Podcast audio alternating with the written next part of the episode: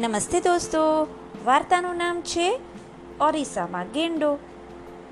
એક વનમાં એક ગેંડો રહેતો હતો. તેના મોટા પેટ ઉપર જાડી ચામડી લટકતી હતી. ટૂંકા ટૂંકા પગ, નાક ઉપર સીંગડું ઝીણી ઝીણી આંખો.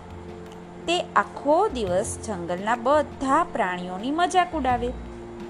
એક દિવસ ઊંટને કહે, અલ્યા, ઊંટડા તારા લબડતા હોઠ પડી ન જાય ને એનું ધ્યાન રાખજે. ઊંટે તો કાંઈ જવાબ ન આપ્યો ને ચૂપચાપ આગળ જતો રહ્યો. થોડી વારમાં તેને એક હાથી મળ્યો. ગેંડો બોલ્યો, એ જાડિયા, તારા લાંબા નાકનો ભાર નથી લાગતો તને? પછી તો જે મળે ને એને આવું જ કહેવા માંડ્યો. જીરાફને કહે, તું તાળ જેવો ઊંચો છે. સસલાને કહે, તું તો બીકણ છે, બીકણ. ઉંદરને કહે, તું તારો અવાજ ચૂ ચૂ ચૂ. તારી પાસે રાખ, બીજાને ન સંભળાવ. વાંદરાને કહે, દેખાય છે તો માણસ જેવો, પણ ઘરનું તો ઠેકાણું નથી. કાચબાને કહે, એ ઠચુકિયા, સારો ખોરાક ખાને તો ઝડપથી ચાલવાની તેવડ આવે.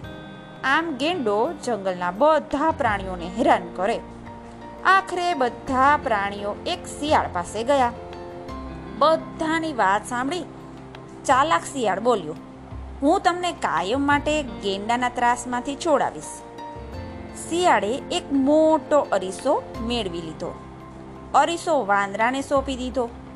પછી ગેંડાની પાસે જઈ શિયાળ બોલ્યું, ગેંડા ભાઈ, આજે તમારા જેવું જ કોઈ રૂપાળું મહેમાન આવેલ છે.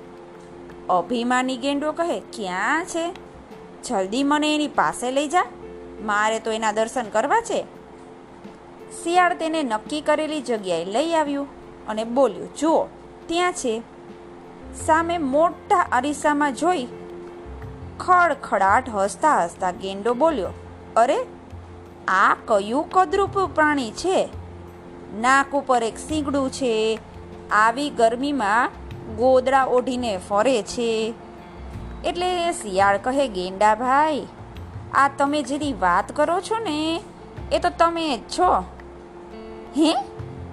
હું આટલો બધો કદરૂપો? તો તો ભાઈ, કહી, જતો જ રહ્યો. બધા પ્રાણીઓને અરીસાની પાછળ સંતાઈ. ગેંડાને જોવાની તો ખૂબ જ મજા આવી ગઈ. બધા ગેંડાની મૂર્ખાઈ ઉપર હસતા હસતા ત્યાંથી વિખરાઈ ગયા.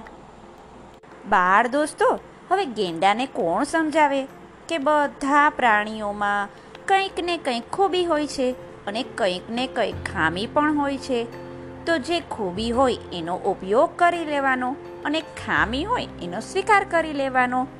તો જ બધું બરાબર ચાલે ને? એને બાળ દોસ્તો? ચાલો, ફરી મળીએ.